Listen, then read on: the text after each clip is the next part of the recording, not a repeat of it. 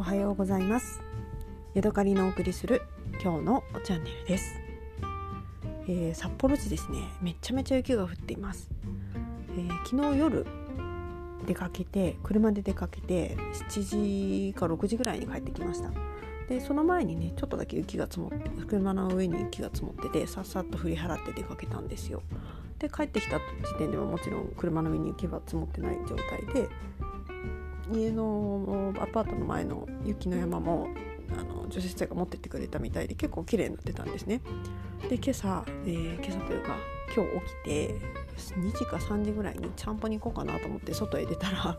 ちょっとね玄関の前に雪が積もってたんですよ。あ雪積もってるなと思って車を見たらもう車がねもう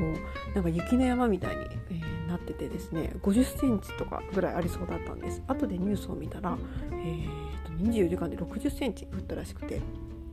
確かに本当にそんな感じ。えーと、なんか車の形がよく分かんなくなっちゃうぐらいねあの雪まみれになっていて、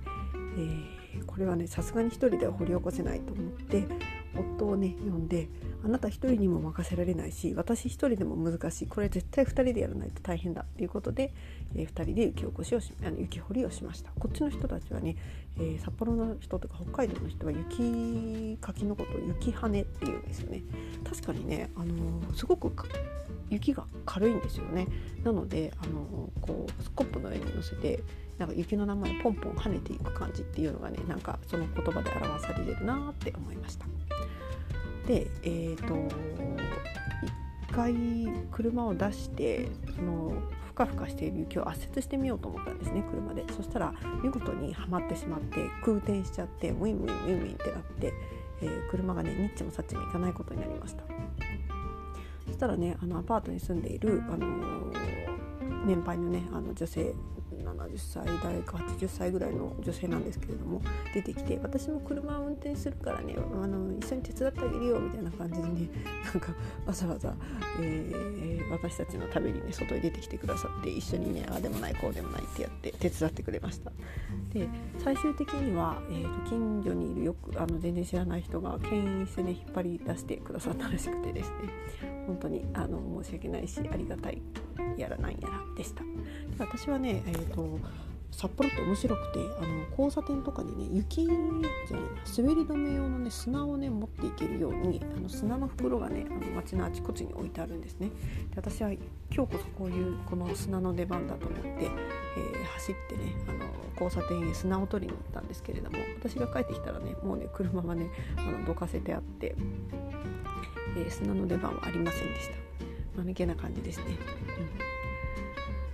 というわけで散歩をねするしに行くまでもなく、えー、雪かきでね午後が終わってしまったという感じです。でまだまだねこれから降るらしいので明日の朝ね、えー、夫が仕事に行くんですけれども車で行く予定だったんですがこれはね地下鉄で行った方がいいんじゃないかしらということで、えー、ちょっとね戦々恐々としているところです。で今日のお茶ですけれども今日は、えー、いつも通りねあのまたプーアール生茶の安いやつを飲んでいます。なんかね最近ね味の出が悪いんですよね。70度で出してた時は良かったんですけれどもえーと、給湯器のマックスの温度が60度になったからなのかあんまりねこう味がね出ないんですよね。まあ湯を沸かしなさいという感じなのかもしれない。または室温が低くて出にくいのかもしれない、で今日はえーとね昨日かな前回お話しした、えー、酒粕から作った甘酒をねまたその生プーアル茶で割ったりお水でちょっとね薄くして甘さを抑えたりしながらね、えー、飲んで雪かきの疲れを癒しました。はいというわけで今日はここまでです。えー、大雪で大変なことになっている札幌市内からお届けいたしました。また次回お会いしましょう。さようなら。